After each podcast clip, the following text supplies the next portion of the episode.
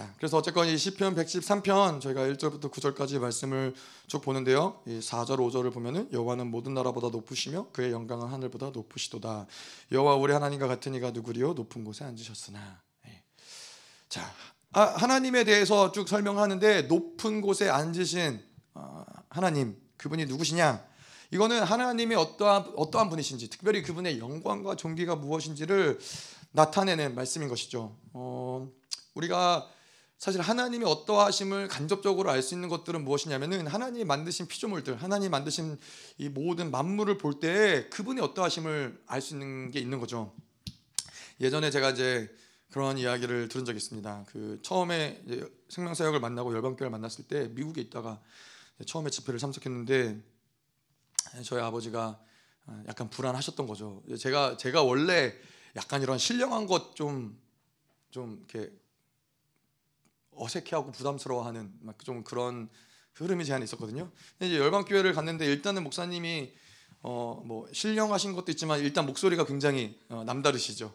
굉장히 하이톤이시고 남다르신 것도 있는데 또 목사님이 굉장히 말도 거치시고 막 갑자기 욕도 하시고 요즘에는 거의 안 하시죠. 예전에는 그래도 막 좀 그러셨던 게 있어요. 그러니까 이제 저희 부모 아버지가 아, 얘가 정말 본질을 볼 수 있어야 되는데 정말 이분이 하시는 얘기를 어, 정말 잘 볼 수 있어야 되는데 그 외의 것 때문에 목사님을 거부할까봐 저희 아버지가 좀 두려워서 목, 이제 집회가 며칠 진행이 되면서 저한테 뭐라고 그랬냐면은 목사님을 보면서 목사님이 어떠하신 분인지를 사실 또 잘 알 수 있는 방법이 무엇이냐면은 목사님 밑에서 훈련받은 사람들이 어떠한지를 보면은 목사님 어떠한지를 알 수 있다고 그런 얘기를 하시더라고요. 근데 제가 이제 열방교회에서 이제 또 가서도 보니까는 아 정말로 뛰어나고 탁월하시고 어, 신실하시고 훌륭하신 분들이 많으신 거예요.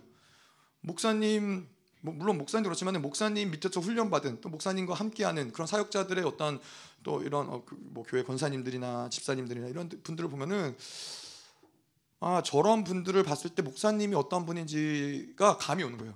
근데 마찬가지로 우리는 이 모든 피조물들을 봤을 때 하나님이 어떠한 분이시, 창조주가 어떠한 분인지를 볼 수 있다는 것이죠. 예, 근데 이 모든 피조물들, 어떠한 이 세상의 만물들은 정말 인간을 압도할 만한 놀라운 이런 경이로운 것들이 있어요. 제가 뭐 많은 곳을 가보진 못했지만은 어.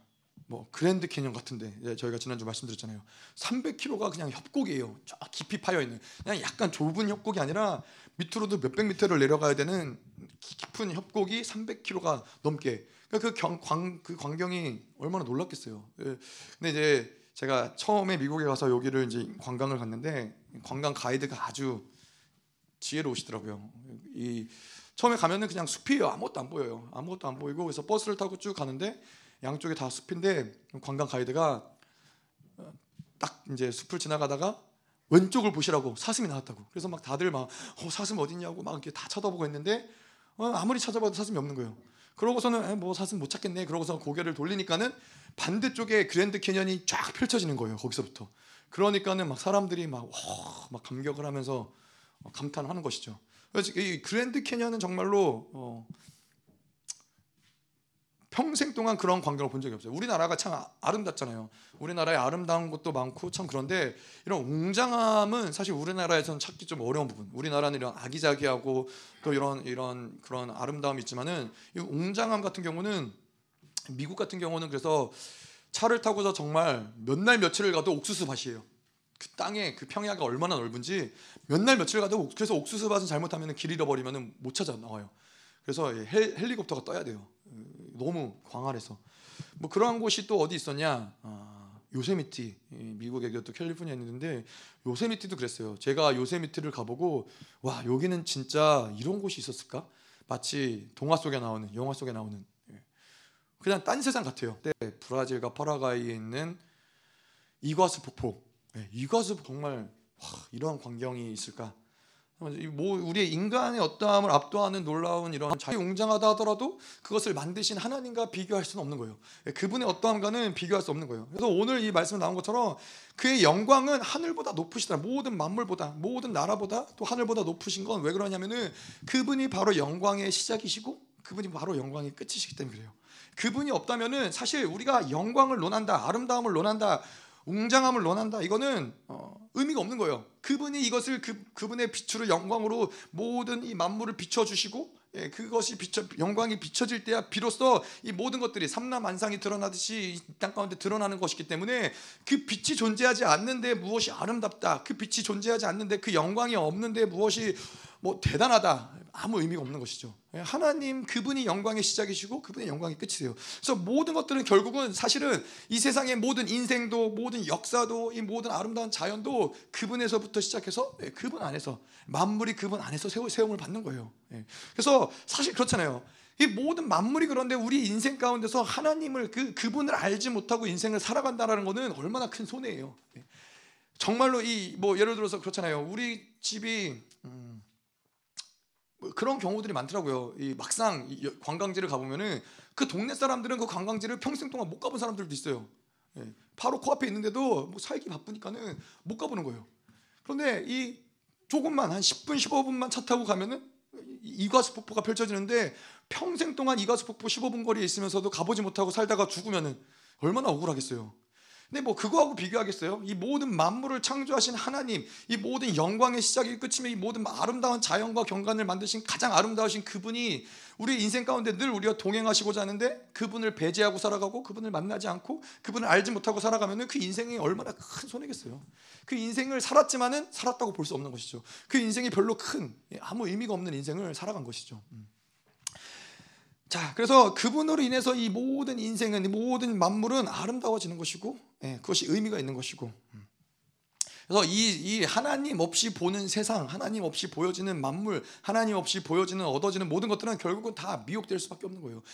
빛이라는 것이 그렇죠. 빛이 비춰질 때야 비로소 본질이 보이는 거예요. 예, 빛이 비춰질 때야 비로소 아 저게 무엇이구나, 저게 본질이 무엇이구나 이것을 아는 것이지. 예, 빛이 없으면은 이 다른 빛, 뭐 우리가 이 뉴스를 이야기하면서 되겠지만은 파란색이 비춰질 때는 파란색을 통해서 뭔가 보여질 수 있지만 그것이 온전한 형상이 드러날 수는 없다라는 거죠. 파란색이 비춰질 때는 파란색은 안 보여요. 예.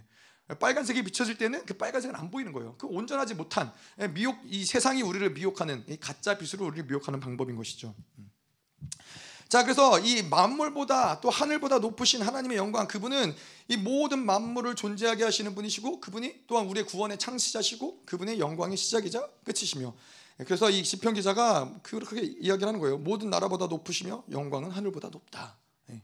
시편 기자는 이걸 보는 거예요. 하나님을 보는데 만물을 보는데 이게 보이는 거예요. 예. 하나님이 그분의 실제를 그 시편 기자 앞에서 드러내셨다는 것보다는 이 영이 열린 사람들은 눈이 뜨인 사람들은 그러죠. 만물을 보면서 자연을 보면서 어떻게 하나님 이 만물을 창조한 창조들을 생각하지 않을 수 있겠어요. 이, 이 모든 우주가 돌아가는 걸 보면서 아 살아계신 하나님을 어떻게 생각하지 않을 수가 있겠어요. 근데 그 또 살아계신 하나님 만물을 창조하신 그분을 생각하는 그 사람이 어떻게 내 인생을 하나님과 상관없이 구분해서 살아갈 수 있겠어요. 그럴 수 없다라는 것이죠. 음. 그래서 우리가 사실 우리의 삶의 모습들을 보면은 우리가 그냥 이 광주 안에서 광주라는 이 대한민국이라는 조그마한 땅덩어리 안에서 거기에서도 광주라는 조그마한 도시 안에서 거기서도 몇개이 광주를 다 누비고 다니지 않잖아요. 그냥 이 몇 개 도시, 몇 개 동. 왔다 갔다 하면서 우리가 그러고 살아가고 있잖아요. 그러면 우리의 인생은 참으로 보잘것없는 인생인 것 같아요. 이 세계가 얼마나 넓은데, 이 우주가 얼마나 넓은데 우리가 이곳에 갇혀서. 근데 우리의 인생이 보잘것없지 않은 이유는 무엇이냐면은 아까도 이야기한 대로 모든 나라보다 높으시며 하늘보다도 그 더 큰 영광을 가지신 그분이 우리와 함께 살아가기 때문에 그렇다라는 거예요. 예, 그것이 우리의 존재에 우리의 이, 이, 이 정체성을 만 결정짓는 것이 바로 하나님이시지 우리가 어디 사느냐 어디를 다니느냐 무엇을 가졌느냐 이것은 사실 아무 의미가 없는 것이죠. 음. 그리고 그 영광스러운 분이 우리를 아신다는 거예요. 예. 한 나라의 대통령이 나의 이름을 알아줘도 어, 그것만으로도 감사할 일이죠. 한 나라의 왕이 내가 평생 동안 한 나라의 왕 앞에 나아가서 어, 그, 그 왕을 만나고 왕과 함께 식사를 했으면은 그거는 그거는 무슨 이야기냐면은 평생 가문 대대로 전해절 우리 할아버지가 그때 왕을 만나서 왕의 식사를 받았는데 그 식사에 무슨 양고기가 나오고 이거는 가문 대대로 흘러가야 될 이야기인 거예요. 이렇게 영광스러운 자리에 내가 그, 그가 참석했다라는 것은. 근데 우리는 은혜의 보좌 앞에 매일 매 순간 나갈 수 있는 존재들인 거예요. 하나님이 왜냐하면 그분이 우리를 아시기 때문에 그분이 우리를 사랑하시기 때문에 그분이 우리 향해서 신실하시기 때문에 늘 은혜의 보좌를 열어놓고 내가 너희를 만나기 원한다. 내가 너와 함께하기 원한다. 예, 그것이 우리의 존재인 거예요. 자, 음. 그래서 그분의 어떠한 권세나 어, 그분의 어떤 지혜나 그분의 능력은 제한이 없으시고 이 세상의 지혜를 초월하시며 그의 권세는 모든 것보다 독보적인 것이 하나님이신 것이죠. 어, 뭐 우리가 기도했지만 인간이라는 것은 그래요. 인간이라는 것은 계속 한계 가운데 부딪히며 살아갈 수밖에 없어요. 나의 한계, 환경의 한계, 시간의 한계 이런 가운데서 살아갈 수밖에 없는 게 인간이에요. 그런데 하나님은 이런 한계가 없으세요. 오늘 말씀에도 나라보다 높으시다, 하늘보다 높다. 이것은 그분의 한계가 없으시다라는 거예요. 여러분 모세가 이 홍해를 건널 때 홍해를 이 홍해를 맞닥뜨렸을 때 앞에는 홍해가 있고 뒤에는 이 애국 군대가 쫓아오고 그 모든 양 옆에는 산으로 둘러싸여 있고 그거는 무엇이냐면은 인간의 한계로는 건널 수 없는 인간의 한계로는 뭐 상관없어요. 모세가 얼마나 탁월한 리더였냐, 뭐 이스라엘 백성들이 얼마나 잘 훈련받았냐, 그들이 가진 무기가 무엇이었냐, 아무 소용이 없어요. 그것은 인간의 한계로는 거기서 끝난 거예요. 모세와 이스라엘 백성들은 거기서 끝난 거예요. 예. 그런데 예, 뭐 모세만 그랬느냐? 뭐 다니엘도 마찬가지죠. 어, 다니엘도 사자굴에 던짐을 던져졌을 때, 예, 뭐 어, 불기둥 불, 불 가운데 던져졌을 때 다니엘은 인간의 어떠함으로는 거기는 인간의 한계로 끝난 상황인 거예요. 인간이 뭘 어떻게 할 수 없는 상황인 거예요. 뭐 성경에 그런 얘기들이 수두룩해요. 이 히스기야 왕이 어때요? 이 히스기야 왕이 아수르 군대가 그 예루살렘을 쳐들어와 가지고서는 18만 5천 명이 그 성전을 다 둘러싸고 이제 이 히스기야 왕이 할 수 있는 것이 아무것도 없었어요. 정말 아무것도 없었어요. 뭐 싸울 수 있는 힘도 없고 병사도 없고 의지도 없고 그냥 거기서 모욕을 당하면서 죽을 수밖에 없는 그 상황이 바로 인간의 한계의 순간이라는 거예요. 근데 중요한 것은 무엇이냐면은 이러한 인간의 한계에 부딪혔을 때 히스기야 왕이 뭘 했어요? 히스기야 왕이 그 예, 사네립인가 그 편지를 가지고 와서 이 하나님 앞에 나아가서 하나님 이렇습니다. 지금 이 나라가 이렇게 아수르의 군대에 둘러싸여서 이제 죽을 수밖에 없는 처지가 되었나이다라고 그 편지를 하나님 앞에 가지고 나아갔을 때 그때 무슨 일이 일어나요? 이 18만 5천 명이 화살 화살 한 방을 쏘지 못하고 다음 날 새벽에 다 완전히 몰살되어 있는 역사를 경험을 한다는 거예요. 이게 무엇이냐면은 인간의 한계가 우린 이것이 끝이다 한계라고 생각하는 그때가 바로 하나님 일하시기 시작하는 때라는 거예요. 홍해 앞에서 이제 이 모세와 이스라엘 백성들이 우리는 죽었다 끝이다라고 생각하는 그때가 바로 하나님이 홍해를 가르시기 시작하는 시간인 것이고 예, 다니엘을 그 사자, 사자로부터 예, 불기, 불구덩이에서부터 건져내기 시작하는 시간 하나님이 역사하는 시간이 바로 그 시간이라는 거예요. 예. 그래서 하나님은 인간적인 어떤 차원 한계로 일하시는 분이 아니라 그 모든 한계를 뛰어넘는 분이라는 거예요. 예. 그런데 아까도 이야기한 대로 우리의 안타까움은 무엇이냐면은 우리가 이 모든 인간적인 한계와 이런 우리가 경험했던 해도 안 되는 부분들, 바벨론이 규정해서 안 되는 부분들을 가지고 그냥 그 안에서 밖으로 나올 생각을 못 한다는 거예요. 예. 그걸 가지고 하나님께 나아갈 생각조차 못 한다는 이거는 당연히 안 되는 거야. 이렇게는 당연히 할 수 없는 거야. 라고 해서 적어도 히스기야처럼 그, 그 편지를 가지고 이 아수르의 편지를 가지고 하나님 앞에 나아가서 그분 학생을 살아간다는 것이죠. 음. 천사처럼 옷 입은 조에. 근데 우리가 우리의 지혜는 뭐예요? 우리의 인생을 그분께 맡기는 거예요. 우리의 인생을 그분께 의탁 그것이 지혜로운 사람인 거예요. 음. 어떻게 그분께 나와요? 어떻게 그분께 맡겨드려? 하나님 그렇습니다. 당신은 구원의 창시자이십니다. 이것을 인정해 드리는 거예요. 우리의 한계 가운데 그냥 그분을 인정해 드리는 거예요. 하나님 나는 아무것도 할 수 없어요. 저 정말 나, 나의 모든 가진 걸로는 지금 내 상황은 이 완전히 둘러싸여서 나갈 수 있는 구멍이라고는 아무것도 없어요. 그런데 하나님 당신은 창조주십니다. 그런데 당신은 이 없는 데서 유 무에서 유를 만드시는 분이십니다. 이것이 지혜로운 자가 하는 것들이라는 거예요. 예. 아멘. 자, 그래서 하나님은 하나님은 이 모든 것들을 이 모든 나라보다 높으시다라는 것은 하나님은 반드시 승리하신다라는 거예요. 어떠한 나라, 어떠한 제국, 어떠한 힘, 이것이 원수의 어떠한 나라가 됐든 사단의 나라가 됐든 어떠한 나라보다 높으시다라는 것은 무엇이냐? 그분은 반드시 승리하신다. 그분은 반드시 승리할 수밖에 없는 분인데 그럴 수밖에 없는 이유는 무엇이냐면은 이 모든 만물, 모든 영적인 세계, 모든 이 육적인 세계, 모든 세상 만물, 모든 귀신, 원수까지도 모든 것들은 다 하나님이 규정해 놓은 질서 안에서 움직일 수밖에 없는 거예요. 그것이 그들의 한계인 거예요. 자, 근데 하나님은 하나님 어떤 분이세요? 하나님은 질서를 만드시는 분이세요. 그러니까 어떻게 이게 게임이 되겠어요? 어떠한 나라가 하나님을 대적할 수 있겠어요? 야고보서 4장 11절에 보면은 입법자와 재판자는 한 분이시니 능히 구원하기도 하시며 멸하기도 하시느니라. 그분이 법을 만드시고 그분이 법을, 법을 집행하시고 그분이 구원하기도 하시고 그분이 벌하기도 하시고 예. 그분을 이길 수 있는 어떠한 존재, 그분을 능가할 수 있는 어떠한 존재가 아, 존재한다는 것은 불가능하다는 거예요. 음. 그의 전략, 그의 모든 지혜는 이 땅의 어떠한들을 다 다 초월해요. 여러분 보세요. 이 에스더를 보면은 이 하만이 어떻게 해요? 하만이 모르드게를 죽이려고 장대를 세워요. 장대를 세워서 내가 모르드게를 어? 이제 저 장대에다가 나에게 나에게 절하지 않는 저 모르드게를 잡아다가 유대인들을 잡아다가 저 장대에 높이 세워야겠다라고 생각을 했었는데 하나님의 지혜는 뭐예요? 그 장대를 모르드게가 달리는 것이 아니라 하만이 자기가 세워놓은 장대에 자기가 달려서 죽게 만드는 거예요. 이게 하나님의 지혜인 거예요. 하만이 그걸 어떻게 알았겠어요? 자기가 준비해놓은 장대에 자기가 죽을 걸. 근데 우리의 많은 인생은 그래요. 우리가 노력한 거, 우리가 쏟아 부은 거, 우리가 열심히 애쓴 거, 그것 때문에 망하는 경우들이 많다라는 거예요. 예. 십자가의 지혜가 뭐예요? 이 원수들이 이 세상에 어떻게 알았겠어요? 하나님의 아들이신 독생자가 이 땅에 와서 십자가에 죽으시는 것이 그것이 온 인류를 구원하고 이 땅을 하나님의 나라를 승리로 이끌어갈 하나님의 열쇠였다는 것을 전략이었다는 것을 원수가 어떻게 알았겠어요? 몰랐 몰랐던 거예요.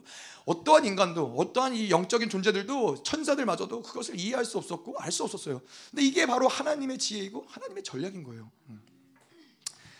자, 계속 볼게요. 4절 5절. 여호와는 모든 나라보다 높으시며 그의 영광은 하늘보다 높으시도다. 여호와 우리 하나님과 같은 이가 누구리요? 높은 곳에 앉으셨으나. 자, 똑같은 구절이죠. 근데 이거 이 지금 전에는 그 그분의 높으심, 위대하심 봤다면은 또한 이 말씀은 또 어떠한 것을 이야기하고 있냐면은 높은 곳에 계시다라는 것은 그분은 편지하시다라는 거예요. 자, 높이 계시다 이 표현은 하나님 멀리 계시다라는 거 아니에요. 우리와 상관이 없으신 하나님 그러한 의미로 높이 계시다라는 것이 아니라 예, 그분이 높이 계시다라는 것은 무엇을 얘기하냐면은 그분은 이 모든 피조물의 세계 모든 이 차원을 품고 계신 하나님이라는 거예요. 그분은 우리의 차원이 아닌 다른 차원에서 이 세계를 품고 계시는 것이죠. 예, 그렇기 때문에 그분은 높이 계시다라는 것은 그분이 품고 계시다. 그래서 시편 139편 7절 8절에 뭐라고 나오냐면은 이 시편 기자들 이런 걸 보는 거예요. 내가 주의 영을 떠나 어디로 가며 주의 앞에서 어디로 피하리까? 내가 하늘에 올라갈지라도 거기 계시며 수월에 내 자리를 펼지라도 거기 계십니다. 이 보는 거예요. 내가 어디를 가든지 내가 자든지 누워 있든지 하나님이 늘 존재하시고 함께 하시고 그분이 거기에 계신다는 것을 알면서 아 그분이 여기 계시고 내가 저기 있을 땐 저기 계신 그 하나님이 모든 우주 가운데 모든 열방 가운데 그분이 함께 계시는구나. 시편 기자를 보는 것이죠. 음. 에베소서에도 그런 표현 있죠. 하나님도 한 분이시니 곧 만유의 아버지시라. 만유 위에 계시고 만유를 통일하시고 만유 가운데 계시도다. 예. 자, 그래서 그분은 초월하시는 분이시죠. 차원이 우리와는 또 다른 차원의 세계에서 이 차원을 품고 계시는 하나님이신 것이죠. 음. 자, 그래서 그분은 또한 이 시간과 장소를 초월하시는 하나님이신 거예요. 자, 이 인간은 인간의 한계 중에서 한 가지는 무엇이냐면은 아무리 노력해도 아무리 탁월한 인간이라도 불가능한 것은 무엇이냐? 어, 한번 엎어진 물을 다시 주워 담을 수 없어요. 한 번 쏜 화살을 되돌릴 수 없어요. 그건 뭐 어떤 인간이라도 그건 불가능하다라는 거예요. 왜냐 이거는 예, 물리적으로 봤을 때 예, 예, 그렇죠. 제가 물리를 잘 몰라서 예, 화살이 날아가면은 그냥 날아간 게 아니라 이제 시간이 지나가고 시간이 흘러가고 시간과 뭐 장소와 이동과 힘과 이 모든 이, 잘 모르지만 관련이 있기 때문에 예, 물리 얘기는 괜히 했네요. 어쨌건 어쨌건 불가능하다라는 거예요. 예. 그런데 어, 하나님은 가능하시다는 거예요. 이건 인간의 얘기예요. 엎어진 물을 다시 주워 담을 수 없다. 뭐 진리인 것 같잖아요. 근데 이건 진리가 아니에요. 그냥 인간적인 세계에서는 그럴 수 있는 거예요. 한 번 쏜 화살은 다시 되돌릴 수 없다. 이것도 인간의 얘기인 거예요. 그래서 이 어리석은 인간의 고백들이 무엇이냐? 아, 우리 차원에서 아, 망했어. 이제 끝났어. 아 이젠 다 다 소용없어. 소망이 없어. 이게 얼마나 무의미한 얘기예요. 인간의 세계에서는 그럴 수 있어요. 근데 하나님의 나라에서는 하나님의 차원에서는 그렇지 않다는 거예요. 완전히 꼬꾸라져서 여러분 그 이사에서 보면은 이스라엘의 마른 뼈가 돼서 땅에 완전히 이 진토가 되었고 뭐 뼈를 찾아볼 수 없을 정도로 그런 마른 뼈를 하나님이 살리셔서 살을 입히시고 하나님의 강력한 군대를 만드시는 것이 하나님의 방법인 거예요. 이 다윗과 함께 이 아둘람 동굴에서 오합지졸들 뭐 정말 이 뭐 도둑들 강도들 사기꾼들 이런 오합지졸들을 모아다가 하나님의 나라 다윗의 그 왕국을 세우는 것이 하나님의 방법인 거예요. 그분은 어떠한 인간적인 한계 이게 돼 안 돼 망했어 끝났어 이러한 차원에서 움직이는 분이 아니라는 거죠. 아까도 이야기한 대로 아 이제 망했구나 라는 순간 하나님을 바라볼 때 이제 하나님이 일하실 수 있는 뭔가가 된 근거가 된다라는 것이죠. 자 그래서 하나님은 과거를 현재로 끌어오시고 또 미래를 현재로 끌어오실 수 있는 분이에요. 그분은 영원하신 분, 그분은 시간을 초월하시는 분, 시간 안에 얽매이시는 분이 아니에요. 이 시간이라는 것은 우리가 육체가 있고, 예, 그렇기 때문에 시간이 우리에게 영향을 주지만은 이 모든 육체를 탈피하고 이 모든 차원을 초월하시는 그분은 시간이 의미가 없는 분이에요. 근데 이게 왜 중요하냐면은 시간, 특별히 과거, 이 미래가 우리에게는 과거에 매여 있는 사람들에게는 그 상처, 그 묶임들을 어, 떻게 해결할 수가 없어요. 이미 지나간 상처와 이미 지나간 어떤 이런 아픈 아픔들을 어떻게 해결할 방도가 없는 거예요. 이거를 잊고 살 수는 있죠. 이걸 덮어놓고 살 수 있지만은 근원적으로 이걸 해결할 수 있는 어떤 인간적인 방법은 없어요. 예. 그래서 평생을 그것을 마음에 품고 뭐 그것이 우리 우리나라의 말로 하자면 한이 되는 거죠. 한이 되어서 살아가는 거죠. 예. 그리고 미래에 대한 이 불확실성, 미래에 대한 근심과 걱정을 인간이 어떠함으로는 예견할 수도 없고 예측할 수도 없고 예, 해결할 수 없는 거예요. 자, 그런데 하나님은 시간을 초월하시는 분이시다라는 게 중요한 것은 무엇이냐? 과거와 미래를 초월하시는 분이라는 것은 그분은 과거 과거를 초월하기 때문에 과거의 모든 상처와 아픔을 현재로 끌어올 수 있어요. 예, 모든 미래의 어떠함들, 특별히 미래의 어떤 영광들, 하나님의 이 강림하심의 영광들을 현재로 끌어오실 수 있는 분이 그분이 하나님이라는 거예요. 그분은 이 시간에 구애받지 않아요. 그래서 하나님하고 살아가는 것이 영원하다. 하나님하고 살아가는 것이 정말 놀라운 것은 무엇이냐면은 과거의 모든 상처 아픔을 하나님을 만나면은 그것이 해결이 되는 거예요. 아 그냥 아 과거의 상처 그냥 이제 뭐 하나님이 뭔가 일하셨겠지 좋았겠지 이게 아니라 과거의 어떠함을 하나님이 현재로 끌고 오셔서 그것을 완전히 치유하시고 회복하시는 것이 이게 하나님을 믿는 자들에게 나타나는 모습인 거예요. 그 증거가 뭐예요? 그러면 이전까지는 변하지 못했던 용서할 수 없었던 그러한 것들이 해결이 되는 거예요. 용서할 수 없었던 자들이 용서가 되고 사랑하게 되고 변화될 없었던 어떤 이런 삶의 패턴들이 변화가 되어지고 이것은 과거의 어떤 묶임들이 해결됐기 때문에 드러나는 모습인 것이거든요. 그리고 우리는 미래에 뭐 그분이 다시 오심을 갈망하지만은 하지만은 영원하신 하나님을 영접할 때 그 영광도 함께 오는 거예요. 그 천년왕국의 영광, 천년왕국의 자 그래서 우리는 정말 이 현재가 중요한 이 순간이 중요한 자들이에요. 현 생각해 보세요. 우리가 얼마나 많은 인생, 많은 시간들을 과거를 회상하며 과거를 후회하며 얼마나 많은 기회들을 또 날려버렸어요. 또 인생이 얼마나 많았어요. 그런데 그게 아니라 그냥 지금 이 순간, 지금 현재 이 순간 하나님을 만나면은 그러면은 이 과거, 미래 이 모든 것들을 한 번에 해결할 수 있는 것이 그분을 만나는 데서 이루어진다는 것이죠. 음. 자, 그분이 또한 편지하실 뿐만 아니라 그분은 전지하신 하나님인 것이죠. 아, 그분이 전지하시다. 그분 모든 것을 다 아시는데 하나님께서 하나님 앞에 우리가 숨길 수 있는 것이 그래서 아무것도 없는 거예요. 하나님이 모르시는 것이 아무것도 없으시다는 거예요. 우리의 생각도 우리의 마음도. 예. 그래서 누가복음에 보면은 감추인 것이 드러나지 않을 것이 없고 숨긴 것이 알려지지 않을 것이 없나니 히브리서 4장 13절에 지으신 것이 하나도 그 앞에 나타나지 않음이 없고 우리의 결산을 받으실 이 눈앞에 만물이 벌거벗은 것 같이 드러나느니라. 여러분 너무나 어, 당연한 것은 저희 아이들이 가끔 이렇게 어, 잘못을 하고 안 한 척 시치미를 뚝 뗀다거나 어, 거짓말을 한다거나 그럴 때가 있어요. 근데 뭐 특별히 저 나이 때는 부모님이 보면 알잖아요. 이 상황과 모든 이 흐름상 이 모든 것들을 보면은 다 알잖아요. 눈에 이게 뻔하게 보이거든요. 저때 내가 다 했던 수법이구나. 어, 저때 저 어? 뻔하게 보이는데 만물을 창조하신 우리를 창조하신 그분이 우리를 볼 때 이해하지 못하시고 알지 못하시고 뭐 이렇게 헤아릴 수 없는 부분이 있다라는 게 말이 되겠어요? 그분은 이 모든 과거, 현재, 미래를 아시는 분이 우리를 보실 때 우리의 모든 이 중심을 정확히 꿰뚫어서 보실 수 있다라는 분이에요. 사실 어떤 면에서는 두려운 얘기죠. 음. 자, 그런데 이 사실 더 두려운 건 뭐냐면은 그분이 우리를 꿰뚫어 보신다, 우리의 모든 걸 다 아신다 이게 두렵다기보다는 어, 사실 저희 제가 볼 때 더 두려운 거는 이 사람들과의 관계. 뭐가 두려, 두려, 두렵냐면은 이 사람들과의 관계는 그들과의 관계 가운데서 내 안에서 드러났던 말들, 어떤 행동들 이런 것들을 통해서 사람들은 우리를 규정해요. 아, 저 사람은 그런 사람이야. 아, 저 사람은 저런 사람이야. 아, 저 사람은 그때 그런 일을 했어. 아, 저 사람은 늘 늘 뭔가 이렇게 어, 불평 불만하는 사람이야. 이렇게 규정을 쉽게 한다라는 것이죠. 그래서 한 번 그렇게 찍히면은 계속 평생을 오해와 편견과 뭐 이러한 것을 가지고 살아가는 거예요. 자, 근데 하나님이 나의 모든 것을 아신다. 나의 생각, 나의 감정, 나의 말. 여기 이 얘기한 것처럼 시편에서 이야기한 것처럼 내가 형성되기, 내가 어머니의 뱃속에서 형성되기 전부터 그분은 나를 아신다는 거예요. 어, 저는 이 말씀을 보고서는 굉장히 많은 부분이 상처가 치유가 됐어요. 왜냐하면은 내가 형성되기 전에 그분이 나를 아신다라는 것은 뭐, 무엇이냐면은 어, 내가 지금 평생을 살아오면서 만들어 왔던 묶임들, 상처들, 뭐 어떤 이런 잘못된 악들, 습관들 이런 것을 통해서 나를 보시는 게 아니라 이런 것 이, 이런 것 있기 이전에 어미의 뱃속에서 형성되기 그 전에 하나님이 나의 진짜 어, 진짜 존재, 진짜 나의 형상을 그분은 아신다라는 거예요. 그러니까 나는 그분 앞에 사실은 핑계 댈 게 없어요. 그분 앞에 내가 뭔가를 감출 필요가 없는 거예요. 그분은 내가 혹시 말로 실수를 했더라도 아, 너는 이러한 사람이야. 넌 이렇게 말하잖아. 이런 사람이라고 그분은 규정하시는 것이 아니라 나의 원래 존재의 형상을 그분은 아신다라는 것이죠. 그 그것을 알기 때문에 우리가 얼마나 자유할 수 있어요. 음. 쉽게 말해서 내가 이런 죄를 짓지만은 하나님은 내가 그런 죄를 지을 것조차도 예, 나의 그런 연약함조차도 그분은 아신다라는 것이죠. 그분이 아신다라는 것은 내가 너 그럴 줄 알았어라가 아니라 그러한 모든 나의 연약함과 나의 악들을 아시기 때문에 또한 그것들을 해결할 수 있는 방법을 아시는 것도 또한 하나님이라는 것이죠.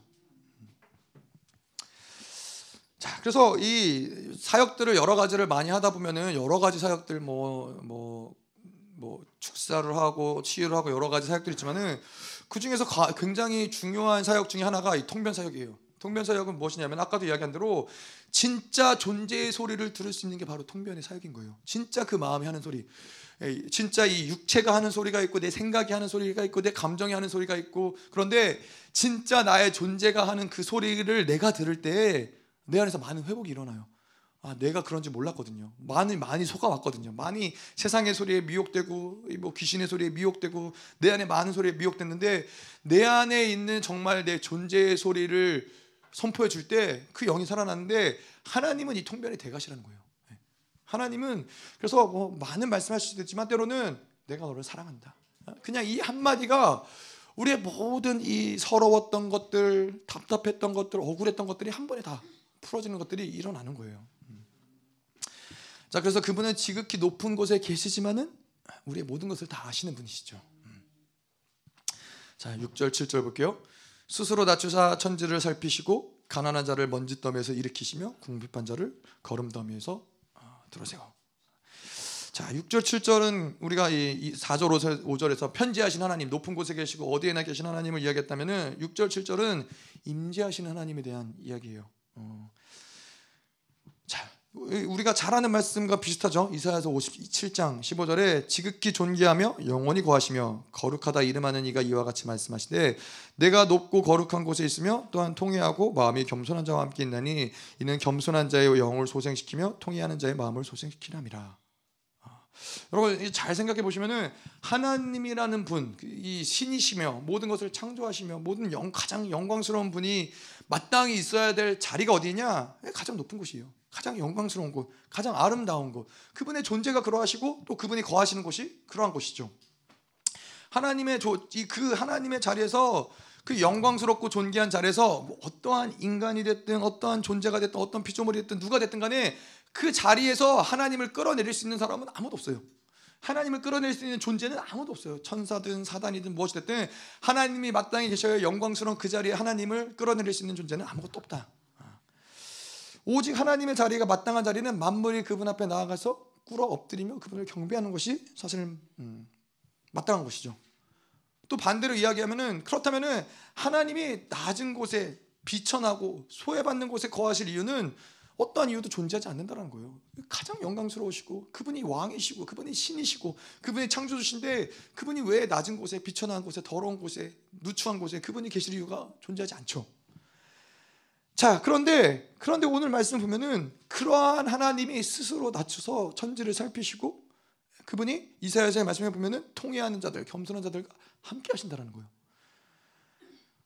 음, 이거는 창조주로서의 그분의 어떤 책임감, 신적 존재로서의 어떤 의무감, 아니면은 그분이 누군가에게 떠밀려서 이런 낮은 곳으로 내려오신 게 아니라는 거예요. 그분이 스스로 스스로 낮추사.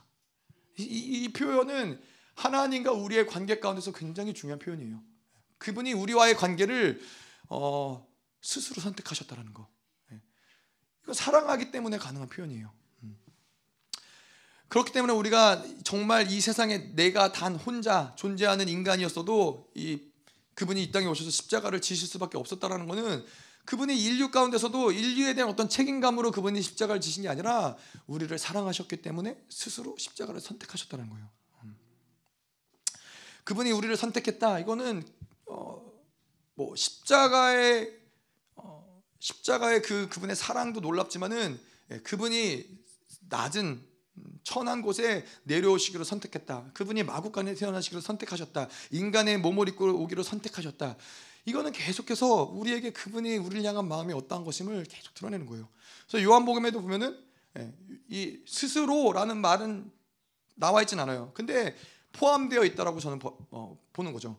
그분이 스스로 말씀이 육신이 되어 우리 가운데 거하셨다. 예. 빌립보서에는 스스로 자신을 비워 종의 형체가 되어 사람들과 같이 되셨다. 복음서에도 스스로 인간 예수로 이 땅에 오신 것이고 히브리서에도 스스로 거룩하게 하사 거룩함을 입은 자들과 동격이고 현재 책임감 이런 것이 아니라 그분 스스로 그 안으로 결정하시고 스스로 선택해서 복음서에 보면은 사마리아 여인이 어떻게 예수님이었어요? 예수님이 이, 이 당시 유대인들이 가지 않는 곳이에요. 피해가는 곳이에요. 돌아가는 곳이에요. 근데 예수님이 스스로 어, 그곳을 나아가서 사마리아 여인을 만나기로 선택하신 거예요. 어, 이 여리고에 여리고도 마찬가지죠. 여리고도 그 당시에는 유대인들이 지나가지 않는 이방인 지역이에요. 근데 그곳에 예수님이 가신 이유는 누구예요? 누구 때문이에요? 예, 사케오와 바디메오. 그곳에서 이 두 사람을 위해서 예수님이 그곳에 가셨다는 거예요. 자, 근데 여러분 이게 그냥 이런 성경에 나오는 인물들의 이야기가 아니라 하나님이 여러분들이 지금 이 자리에 왜 앉아 계세요? 하나님이 스스로 여러분들을 만나기로 결정하셨기 때문에 그분이 여러분들을 만나셨고 여러분들이 이곳에 왔다라는 거예요. 이것은 우리의 어떠한 의지, 우리의 어떤 노력, 우리의 어떠한 이런 어, 이끌림 어, 이런 것이 아니라 그분이 스스로 우리를 선택하셔서 찾아오셨기 때문에 가능한 얘기라는 거예요. 자, 그런데 우리가 좀 고민해야 될 건 무엇이냐면은 그분이 이미 이미 우리를 그 높은 곳에서부터 전지하신 하나님이 우리를 다 아시는데 우리의 마음까지 우리의 안고섬을 우리의 모든 생각을 다 아시는데 왜 굳이 스스로 낮추어서 우리를 살펴보셨는가? 왜 스스로 낮추어서 이 땅에 인간으로 오셨는가? 아. 자, 그것은 이 우리가 이야기한 편재, 그분의 영광, 권세, 능력, 그분의 이 모든 것을 아는 전지하심으로 해결할 수 없는 게 있어요. 해결할 수 없는 게 무엇이냐면은 사랑의 문제예요. 사랑의 문제는 능력으로 해결할 수 없어요. 사랑의 문제는 어떤 권세로 그분의 전지로 해결할 수 없는 문제가 바로 사랑의 문제인 거예요. 왜냐하면은 사랑의 문제는 함께 하는 문제인 것이고 동행의 문제인 것이고 교제의 문제인 거예요. 예. 사랑의 문제를 우리가 너무나 잘 알다시피 강압적으로 억지적으로 우리를 사랑하게 만들면 그것이 사랑이에요? 사랑이 아닌 거예요. 하나님이 스스로 우리를 사랑하기를 선택하시고 스스로, 스스로 자신을 낮춰서 이 땅에 오신 것처럼 그분의 기대감은 뭐예요? 우리 또한 스스로 하나님을 선택하고 스스로 하나님을 사랑하기를 원하시는 것이 하나님의 마음이기 때문에 그렇게 스스로 서로를 선택한 자들이 함께하고 동행하고 교제하는 것이 사랑의 문제이기 때문에 그분이 예, 스스로 이 땅에 오실 수밖에 없으셨다는 거예요. 음. 자, 그래서 이 인생의 우리 인생의 모든 문제는 결국 다 사랑의 문제예요.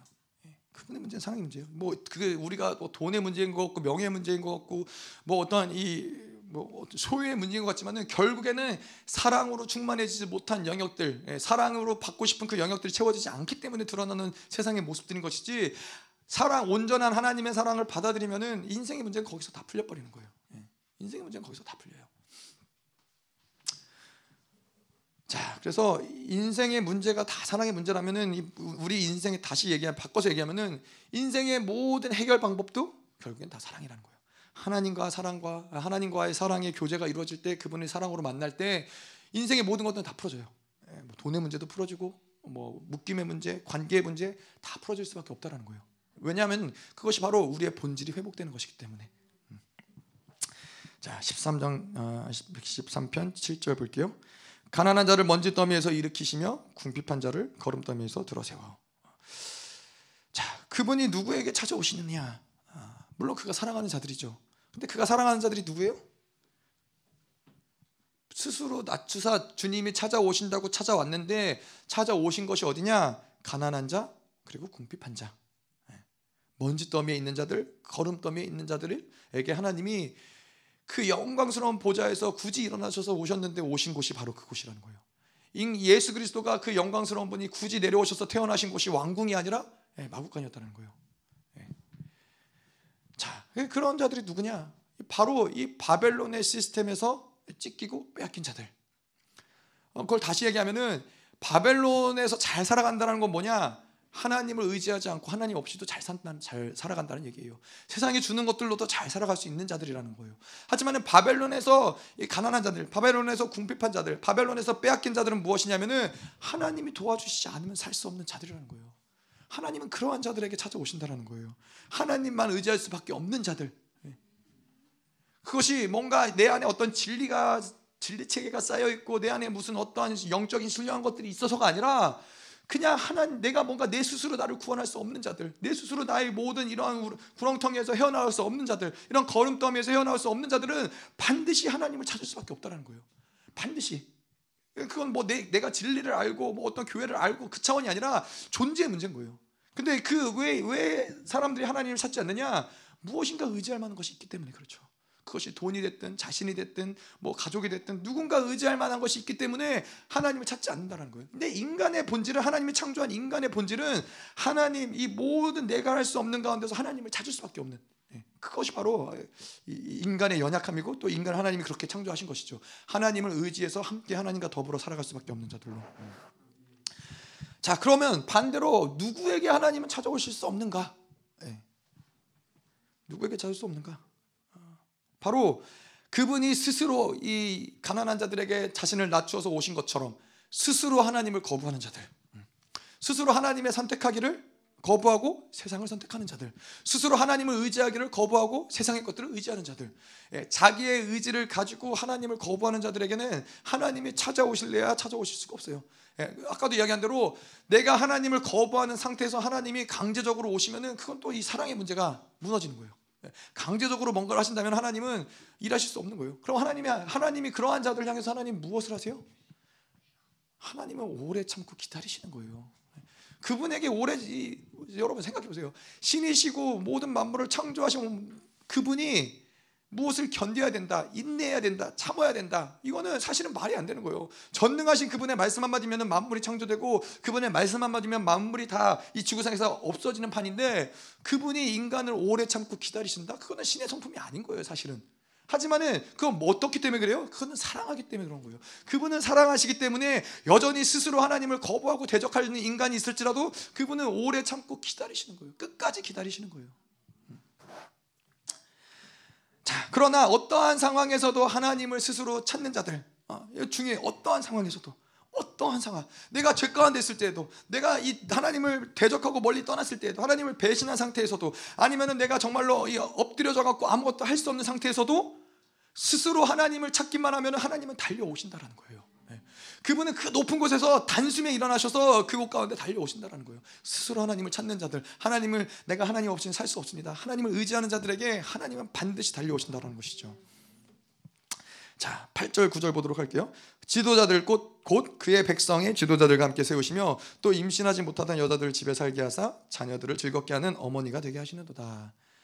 자, 8절 9절은 내재하신 하나님, 어, 뭐 정확하게 내재하시는 하나님을 음, 전면적으로 이야기하고 있진 않지만은 하나님이 우리 안에 내재하셔서 만들어진 역사라는 것이죠. 예, 8절 9절의 내용이. 음.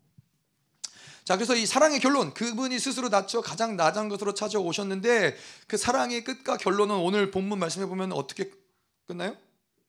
예. 지도자들, 그러한 이 가난한 자들, 궁핍한 자들을 더미 걸음더미에서 들어 세워서 지도자들 한국말로는 지도자들이라고 나와 있지만은 뭐 원어로 볼 때, 영어로 볼 때는 여기는 왕 왕자들, 후사들 이렇게 표현되어 있어요. 왕자들 그의 백성 지도자들과 함께 세우신다. 다시 말해서 이거는 하나님이 예수 그리스도가 내가 너를 나처럼 만들겠다는 얘기예요. 가난하고 궁핍하고 소망 없는 자들을 불러서 하나님의 나라의 후사로서 왕자로서 세우겠다는 거예요. 어. 생명을 낳을 수 없는 자들을 모아서 생명을 낳게 하며 온전하게 하겠다는 것이죠. 음. 자, 이러한 결론이 어떻게 가능해요? 하나님의 그 양자의 영이 우리 안에 내재하시기 때문에 이것이 가능하다는 거예요. 어, 하나님은 결코 탁월한 자를 선택하시고 탁월한 자를 부르시고 유능한 자를 부르셔서 하나님의 나라를 맡기 님의 나라를 세우시고 하나님의 왕으로 왕자로 세우시고 지도자로 세우시고 왕을 받아들일 수밖에 없는 하나님을 의지할 수밖에 없는 자들 그러한 자들을 통해서 하나님이 통치하고 다스리는 것이지만은 또한 동일하게 그것은 하나님의 뜻과 조금도 벗어나지 않는 우리가 후사기 때문에 내 마음대로 내가 원하는 대로 이 땅을 다스리고 통치하는 것이 아니라 하나님의 후사는 하나님을 철저히 의지해서 그분의 뜻이 무엇인지 알고 그분의 뜻대로 수행할 수 있기 때문에 그러한 자들에게 하나님 나를 맡기는 것이죠. 그래서 결론적으로 보면은 그분은 지극히 높이 계시고 만물이 충만하시며 편지하신 하나님이에요.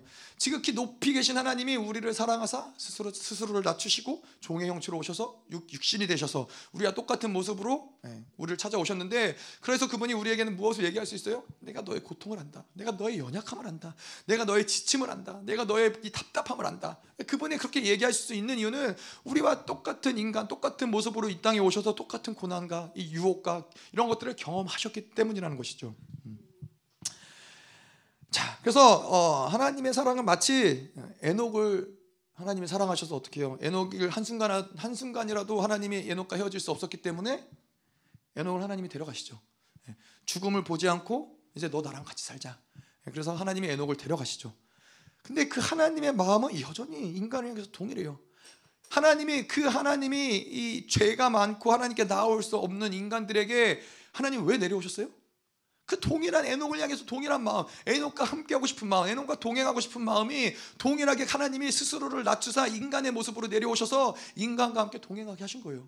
인간과 함께 동행하고 인간과 함께 살아가게 하시고 또 인간의 모든 문제를 해결하사 이제 그들과 함께 하나님의 영광스러운 나라 가운데서 함께 동일하게 예, 거하시기 위해서 그분이 이 땅 가운데 오셨다는 거예요. 예, 그분이 우리를 향한 사랑의 크기가 얼마나 어마어마해요. 예, 그냥 나는 높은 보좌에 있으면서 뭐, 뭐 모든 왕이 왕이라면 그럴 거 아니에요. 내가 내 보좌에 앉아서 내가 정말 백성들을 사랑하지만은 내가 보좌에 굳이 굳이 이 자리를 버리고 이 자리를 포기하고 백성의 평민으로서 그들을 그들 가운데서 그들과 함께 더불어서 살면서 그러지 않을 거란 말이죠. 얼마든지 왕으로서는 그 그들을 부유하게 할 수 있고 그들에게 줄 수 있고 그들에게 해줄 수 있는 것이 있고 권세를 능력을 드러낼 수 있지만은 그것은 사랑은 아닌 것이죠. 하나님이 원했던 것은 사랑인 거예요. 단지 우리의 문제를 해결하는 것, 단지 우리를 온전하게 하는 그것이 아니라 하나님의 사랑을 네, 다시 사랑의 교제를 회복하기 원하시는 것이 하나님이시라는 것이죠. 자, 우리 어, 이렇게 해서 9절까지 말씀 쭉 받고 다시 1절로 다시 돌아갈 거예요. 이, 다시 돌아가면 그렇게 길지 않습니다. 자, 근데 그렇게 하나님의 사랑을 받고 우리 안에 그분이 내재하시며 우리를 그분의 후사로 왕으로 세우신 그분들 그런 자들에게 하나님께서 맡기신 사역이 어떤 것이냐? 이걸 통해서 좀 말씀을 통해서 좀 볼 텐데요. 113편 1절에 보면은 할렐루야 여호와의 종들아 찬양하라 여호와의 이름을 찬양하라. 여호와의 종들이라고 나오죠. 음, 여기서 말하는 여호와의 종들은 뭔가 우리가 소위 아는 모든 걸 다 빼앗기고 착취당하고 어떤 내 힘을 다 잃어버리고 어떤 능력도 권세도 없어서 어쩔 수 없이 종이 되어서 종살이하는 예, 그러한 종들을 그런 노예들을 이야기하는 게 아니죠. 여기서 말하는 이 여호와의 종들이란 건 뭐예요? 하나님의 그 놀라운 이러한 지금 우리가까지 얘기한 그러한 사랑으로 인해서 스스로 하나님의 종되기를 선택한 자들인 거예요. 그래서 이 다윗이 뭐라고 그래요? 주의 궁전에서 한 날이 다른 곳의 첫날보다 나은즉 악인의 장막에서 사는 것보다 내 하나님의 성전 문지기로 있는 것이 좋사하니 다윗은 왕이었어요. 모든 이 왕의 풍성함을 다 누릴 수 있는 자였는데 그분의 정말 그 다윗의 정말 소망은 뭐요? 내가 정말 종처럼 하나님의 궁전에서 문지기로 살아도 나는 만족한다. 스스로 종되기를 선택하는 거예요. 그것이 뭐 종이 좋아서가 아니라 하나님의 그 놀라운 그 어마어마한 사랑의 크기가 우리를 그렇게 만든다는 거예요. 하나님을 떠나서 할 수 없는. 음. 자, 여러분들 이 코딱지만한 교회에 왜 다니 왜 다니세요? 왜 이 큰 교회 제가 보니까 광주에 유난히 큰 교회들이 많더라고요. 뭐 서울에도 많지만은 이런 이러한 도시에 가는 곳마다 교회들이 다 커요. 뭐 대형 교회들이 그 그냥 지나가면 수두룩하게 있더라고요. 아니 교회들이 그렇게 많은데 이런 코딱지만한 교회 어? 이런 교회를 굳이 나올 이유가 뭐가 있어요? 굳이 뭐 빡세다면 빡세는 열방 교회 생명 사역을 하실 이유가 뭐가 있어요? 근데 그러한 이유는 무엇이냐면은 하나님이 이곳에서 진리를 맛보게 하시고 이곳에서 하나님의 영광을 보게 하시고 이곳에서 우리의 상처가 해결되는 것을 경험하게 하시고 이곳에서 나의 존귀를 찾기 때문에 그렇다는 거예요. 이 교회의 사이즈가 무엇이냐, 교회의 성도수가 무엇이냐, 교회가 가진 것이 무엇이냐 이것이 중요한 것이 아니라 교회에서 하나님을 만나고 그 존귀를 회복하고 그 영광을 만났기 때문에 그러한 영광을 만난 사람들은 떠날 수가 없는 거예요. 다윗의 고백과 같은 것이죠. 자, 2절 볼게요. 이제부터 영원까지 여호와의 이름을 찬송할지어다. 여호와의 이름을 여호와 이름을 찬송한다. 이름이라는 것은 그분의 존재를 이야기하는 것이고 그분의 성품을 이야기하는 것이죠. 그래서 계속해서 우리는 그분을 만나는 거예요. 그분을 성품으로 만나고 존재로 만나고 그래서 계속 그분을 만나기 때문에 우리가 그분을 영원토록 찬양한다는 거예요. 예. 그냥 그분은 신이기 때문에 그분을 찬양하는 것이 아니라 우리의 찬양은 무엇이냐? 살아계신 하나님을 내가 만나고 감격해서 나오는 찬양인 거예요. 그분의 선하심을 내가 경험했기 때문에 나오는 찬양인 거예요. 우리가 그분은 얼마나 크고 광활하시고 위대하시냐? 평생 영원토록 그분을 만나도 늘 새로운 찬양이 올라온다는 거예요. 늘 새로운 감격이 올라온다는 거예요. 늘 새로운 하나님의 성품들을 발견한다는 것이죠. 그래서 우리는 그분의 이름을 찬양한다는 것은 우리는 어떤 이런 나의 문제를 해결하는 하나님을 해결하셨기 때문에 그분을 찬양하는 것이 아니라 어, 그분을 만났기 때문에 하나님을 성품으로 만났기 때문에 그분이 선하시고 그분은 공의로우시고 그분은 사랑의 하나님이시고 그분은 자비의 하나님을 만났기 때문에 찬양한다는 거예요. 우리가 이, 이 1차원적으로 뭔가 내 문제가 해결됐어 라고 해서 하나님을 찬양드리는 찬양은 사실은 굉장히 표면적이고 굉장히 이, 이 뭐지 거칠해적인 찬양인 것이죠. 본질적인 찬양은 그분과의 인격적인 만남 가운데서 사실 올려지는 것이죠. 자, 3절 볼게요. 해 돋는 데서부터 해 지는 데까지 여호와의 이름이 찬양 받으시리로다. 자, 음, 자 열방의 모든 나라들 해 돋는 데서부터 해 지는 데까지 이러한 표현은 무엇이냐면은 이게 모든 나라들을 다 이야기하고 있어요. 그래서 예전에 영국을 우리가 대영 제국이라고 이야기를 하잖아요. 대영 제국이 해가 지지 않는 나라. 아, 왜냐하면 이 열방의 모든 나라들 많은 나라들이 대영 제국에 속해 있었기 때문에 예, 영국에서는 해가 지지만은 저 반대편에 있는 인도에서는 해가 뜨는 그래서 결코 해가 지지 않는 나라라고 어, 대영 제국이 그랬죠.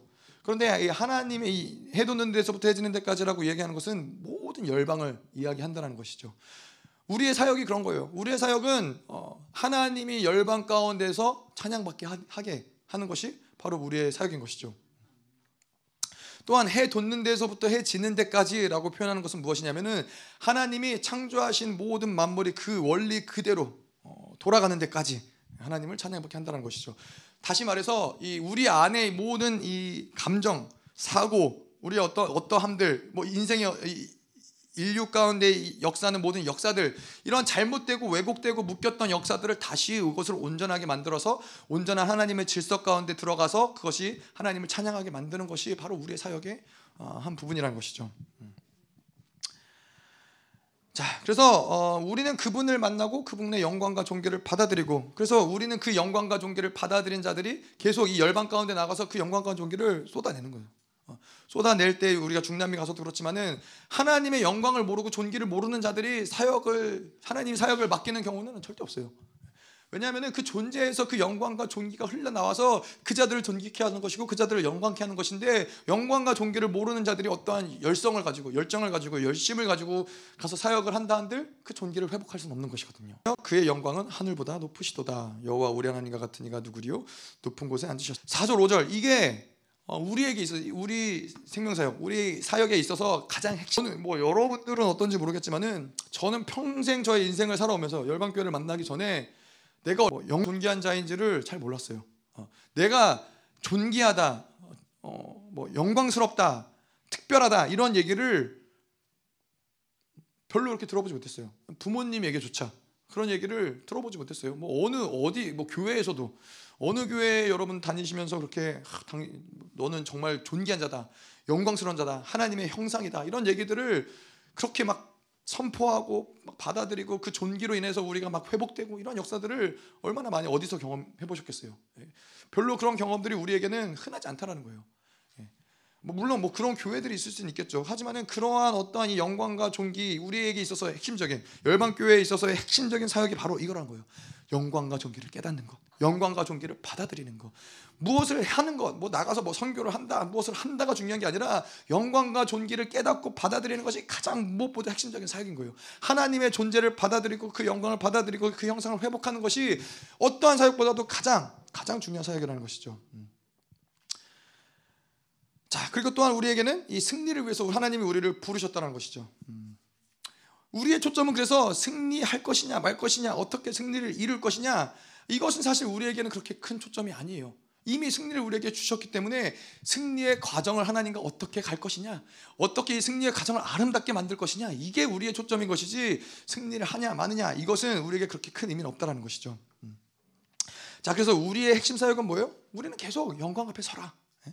계속 그 빛을 받아들여라. 그리고 그 계속 그 존귀를 인정해라.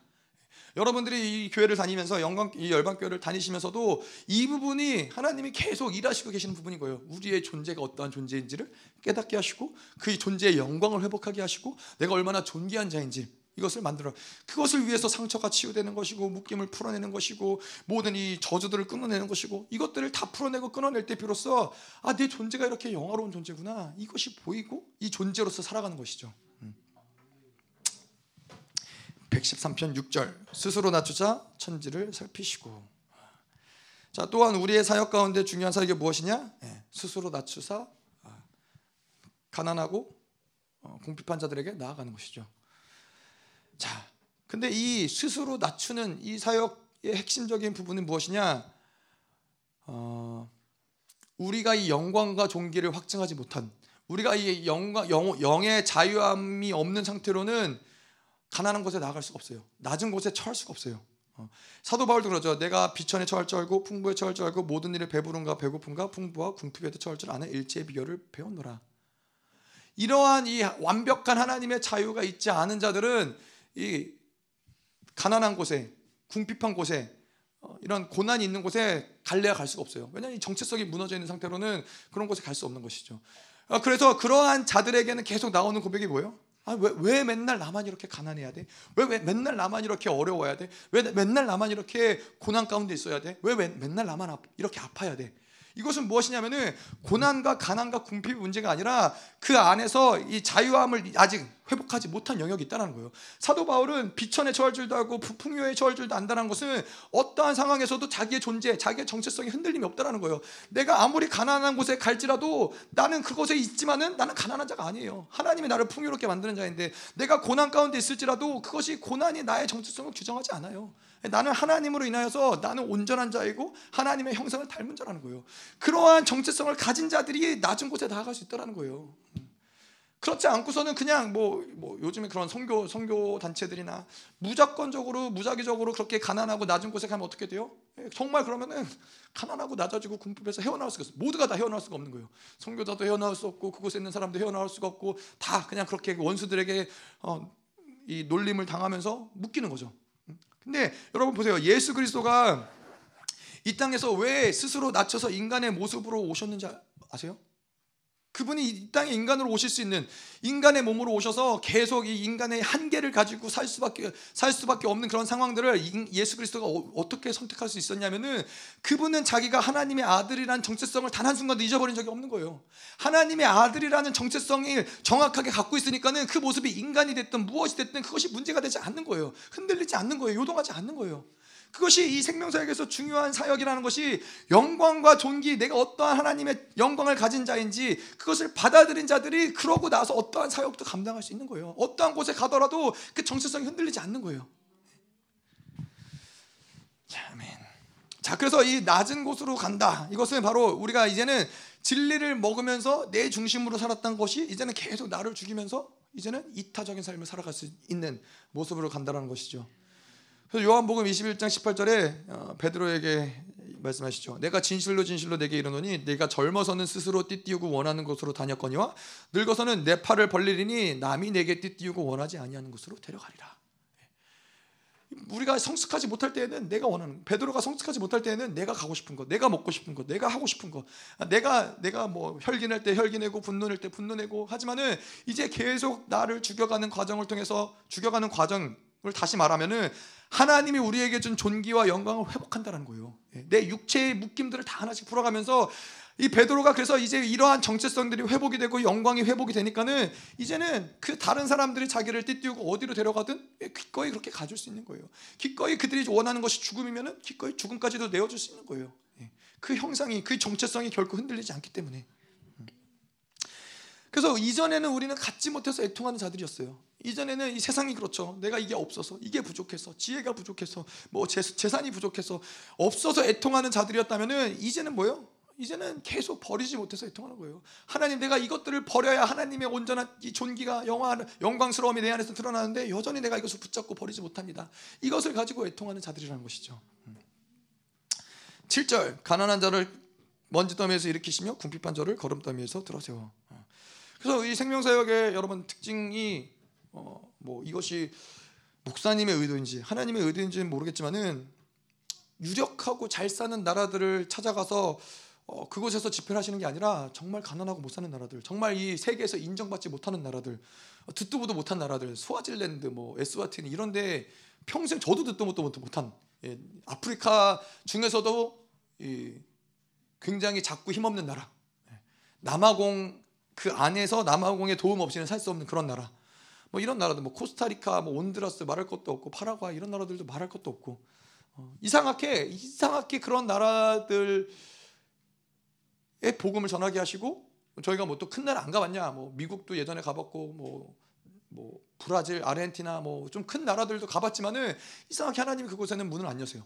정말 가난한 나라, 정말 이 어, 먼지 더미, 걸음 더미에 있는 그러한 나라들 가운데 하나님이 우리를 부르신다라는 거예요. 그게 우리의 사역, 하나님이 우리를 통해서 일하신 하나님의 사역인 거예요. 예.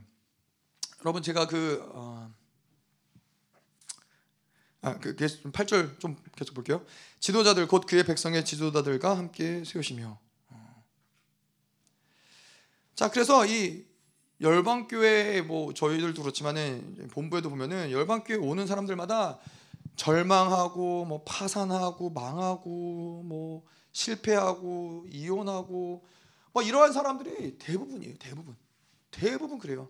어, 뭐 어떻게 보면 생각하면 정상적인 게 아니 잘 나가고 돈도 잘 벌고 모든 게 다 잘 된 사람이 왜 미친 것 같은 열방 열방 교회를 뭐하러 가겠어요? 그냥 큰 교회, 대형 교회 가서 자기 사업의 유익을 받을 수 있을 만한 예, 교회 가면은 그런 게 유익이 된다고 그러더라고요. 저는 몰랐었는데 그럼 서로 서로 물건도 팔아주고 뭐 계약도 맺고 이러면서 서로 이런 어떤 경제하는 경우들이 있더라고요. 아니 그래서 그렇게 잘 살려면은 잘 잘 되면 큰 교회가 그래서 열방 교회 성도분들은 그래서 왔어요. 정말 그래서 상처가 없으신 분들 뭐 뭐 뭐 다 그러한 사람들을 하나님이 모으신 교회로 모으신 것이죠. 마찬가지로 우리가 가는 나라들도 그런 것이죠. 소망 없는 나라들. 어. 이러한 나라들 하나님께서 우리를 부르사 보내시고 다시 소망을 갖게 하시고 꿈을 꾸게 하시고 멋지잖아요. 이런 사역이. 제가 이 집회 몇, 몇 군데 집회들이 있지만은 우간다 갔을 때 목사님 그런 예배 소설 하셨거든요. 제가 처음 뭐 갔던 집회, 해외 집회 참석했던 해외 집회요. 열방교회 가기 직전에 어, 미국에 와서 한국에 와서 갔던 집회가 우간다 집회였는데 우간다에서 기억 남는 말씀이 그런 거였어요. 어, 영국이란 나라가 우간다를 침략하고 우간다를 식민지 삼고 그들을 노예 삼고 그들을 종 삼아서 얼마나 많은 흑인들을 이 노예로 잡아갔어요. 잡아가고 이들을 죽이고 핍박하고 뭐 말로 형용할 수 없는 제가 보니까 아프리카에서 영국까지 가는 노예선에 사람 사람을 세운 사람을 실은 게 아니라 무슨 이 괴짝 실듯이 다 이렇게 누여가지고 사람 위에 사람을 세우고 이렇게 누여가지고 그렇게 해서 영국까지 배로 이 많은 사람들을 해서 흑인을 노예 삼고 그런 나라가 우간다의 나라에 가서 이 복음을 전하면서 뭐라 그러시냐면은 어, 하나님이 여러분들 영국이란 나라가 여러분들에게 모든 자원을 뺏어가고 자녀들을 뺏어가고 소망을 뺏어가고 모든 것을 다 뺏어갔지만은 그 영국이 준 그 영어를 가지고 이제 여러분들이 영국에 가서 하나님의 나라를 전파하라고 그 복음을 전파하라고 이게 하나님의 나라의 원리인 거예요. 예. 하나님의 나라의 아름다움. 여러분 제가 페루 갔을 때도 페루 갔을 때도 그 나라가 너무 무기력하고 눌려 있어요. 그 나라가 정말 아무것도 할 수 없는 소망 없는 그런 나라인데 아, 이, 이 그때도 하나님이 목사님 중에서 뭐라고 선포하셨냐면은 여러분들은 원래 전사의 기질을 갖고 있는 나라라고 영적인 전사로서 모든 묶임을 풀어내고 모든 이, 이 쇠사슬을 끊어내는 그러한 자들이 여러분들인데 여러분들이 지금까지 속아왔다고 이 그런 이 얘기를 들으니까는 이 페루에 있는 이 잉카 제국의 이 후손들이잖아요. 페루가 이, 이들 안에서 막 열분이 막 올라오는 거예요. 아니 우리가 이러한 전사의 후예로서 영적인 전사로서 하나님 우리를 부르셨는데 이렇게 속아왔구나, 이렇게 묶여왔구나. 막 그래서 이분들이 막 정말 막 안에서 들끓는 불을 가지고 막 전쟁하고 싸우고 그랬거든요. 이게 정말 그래서 여러분 보세요. 우리의 사역은 그래요. 우리의 자부심, 이 생명 사역의 자부심 뭐냐면은 물론 지극히 높으신 그분이 우리와 함께한다라는 것도 자부심이죠. 그분의 영광과 그분의 종기가 우리 안에서 우리를 우리의 정체성을 아름답게 하고 영화롭게 한다라는 것도 우리의 자부심이죠. 근데 우리의 사역의 초점은 무엇이냐면은 그 영광과 종기를 가지고 이미 금수저들, 이미 빛나고 있는 금수저들을 더 빛나게 하는 게 우리의 사역이 아닌 거예요. 우리의 사역은 정말 아무 소망이 없는 흙수저들, 정말 정말 진흙과 거름더미 그곳에서 헤어나올 수 없는 그러한 자들에게 나아가서 영광스러운 하나님의 나라를 일으키고 영광스러운 하나님의 후사를 일으키는 것이 그것이 우리의 생명 사역인 거예요. 그것이 우리의 사역의 목적인 거예요. 그것이 우리의 사역일 뿐만 아니라 오늘 말씀에서 본 것처럼 그것이 하나님의 나라의 사역인 거예요. 하나님 스스로도 자신을 낮추사 이 가난한 자들을 이 먼지더미에서 이 궁핍한 자들을 거름더미에서 일으켜서 지도자 를 세우고 왕을 세우고 왕세자를 세우는 것이 하나님의 사역인 것이잖아요. 이게 본질적인 하나님의 나라의 사역인 거예요. 예. 뭐 다른 다른 성교들, 다른 성교 단체들, 다른 교회들이 어떤 사역을 어떻게 하는지 모르겠지만은 본질적으로는 하나님 정말 소망 없는 자들을 가져다가 하나님의 거룩한 후사들을 세우는 것이 하나님이 원하시는 사역이라는 거예요. 음. 아멘. 자, 구절 볼게요. 또 임신하지 못하던 여자를 집에 살게 하사 자녀들을 즐겁게 하는 어머니가 되게 하시는도다. 자, 이 말씀 들으면 어, 생각나는 말씀 있지 않으세요? 이사야서. 예. 이사야서의 마지막 때의 교회들이 어떻게 돼요? 예, 자녀를 낳는데 바람을 낳는 것처럼 생명을 낳지 못하는 거. 임신을 했는데 아이를 낳 아이를 낳는데 바람을 낳은 것처럼 없는 거예요. 그런데 오늘 이 말씀도 비슷하죠. 근데 임신하지 못하던 여자들 이것은 무엇이냐면은 생명을 낳지 못하는 자들이라는 거예요. 생명을 얻고 구원을 받지 못하는 이러한 자들에게 하나님이 이제는 생명을 낳게 하시고 그, 그 자녀들로 인하여 즐겁게 하는 어머니가 되게 하시는도다. 이게 하나님이 이, 이 우리가 그래서 우리의 초점은 뭐예요? 교회를 세우는 사역인 거예요. 우리의 초점은 뭐예요? 이런 그 나라 그 가난한 자들 그 땅에 가서 교회를 세우는 거예요. 그 자들을 저희가 지난번에도 이야기했지만은 뭐 돈을 준다거나 뭐 이런 뭐 실질적인 어떤 도움을 주는 거는 그것은 부수적인 문제인 것이고 정말 중요한 거는 교회를 세우고 말씀을 주고 생명을 주어야 이 진리를 주어야 그그 나라 가운데 교회가 세워져서 생명을 낳는 역사들이 일어난다라는 거예요.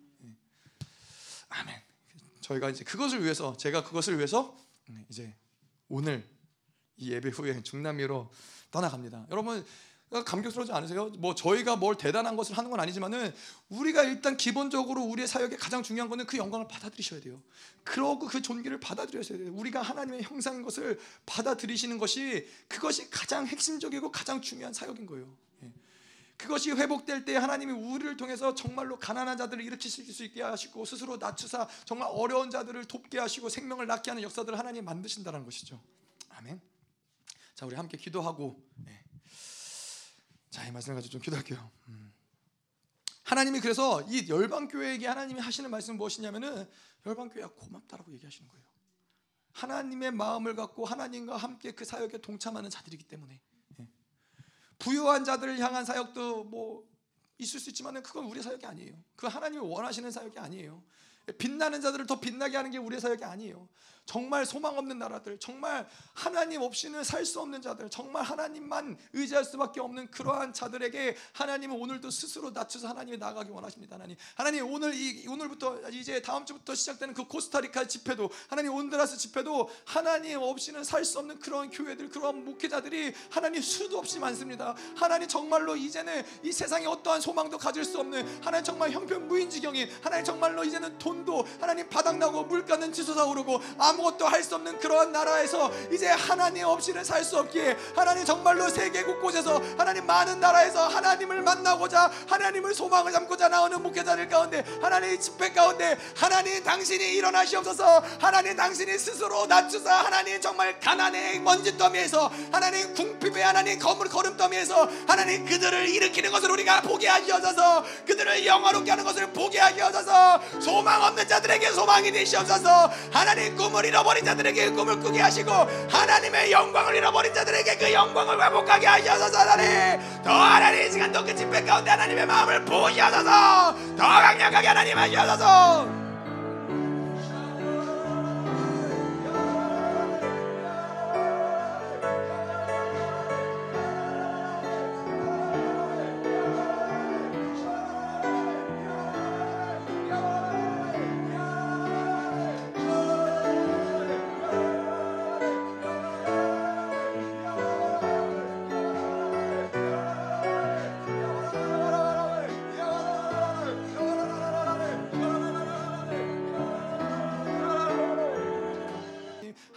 당신과 함께함이 하나님 우리의 기쁨이며 우리의 영광입니다 주님.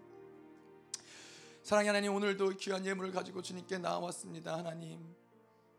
당신이 우리를 위해서 행하신 그 모든 놀라운 은혜를 생각할 때에 하나님 정말 정말로 아무것도 아닌 보잘것없는 하나님 그러한 물질의 물질이지만은 하나님 당신이 이 물질이 아닌 우리의 마음을 받기를 기뻐하시며 하나님 우리의 고백을 듣기를 기뻐하시는 그 여호와 하나님이심을 믿습니다. 하나님 하나님 우리의 마음과 더불어 이 물질도 주님이 받으시고 하나님 예물이 드려지는 곳곳마다 하나님 당신의 놀라운 하나님의 영광과 존귀가 회복되게 하여 주시옵소서. 소망을 잃었던 그 나라 하나님 당신을 잃었던 하나님 정말로 꿈을 잃었던 그 나라 그 교회들 가운데 이제 다시 소망을 갖게 하시옵소서. 내가 섬기는 여호와는 전능하시며 신실하신 여호와라. 나를 버 리지 아니하시며 포기하지 않는 여호와라. 하나님 그 하나님을 믿으며 하나님 그 하나님으로 다시 일어날 수 있는 하나님 영광스러운 지표가 될 수 있도록 주님 역사하여 주시옵소서. 이제는 교회의 머리 되신 우리 구주 예수 그리스도의 은혜와 아버지 하나님의 끝없는 사랑과 성령 하나님의 내주 교통으로 충만케 하신 역사가 오늘도 그분의 영광과 존귀를 받아들이고 계속해서 스스로를 낮추며 자신을 죽이기로 결단하는 사랑하는 성도들과 그 가정과 직장과 자녀와 기업과 비전 위에 이 나라 민족과 전 세계에 파송된 사랑하는 선교사들과 생명사역과 열방교회 위에 이제로부터 영원토록 함께하기를 축원하옵나이다. 아멘.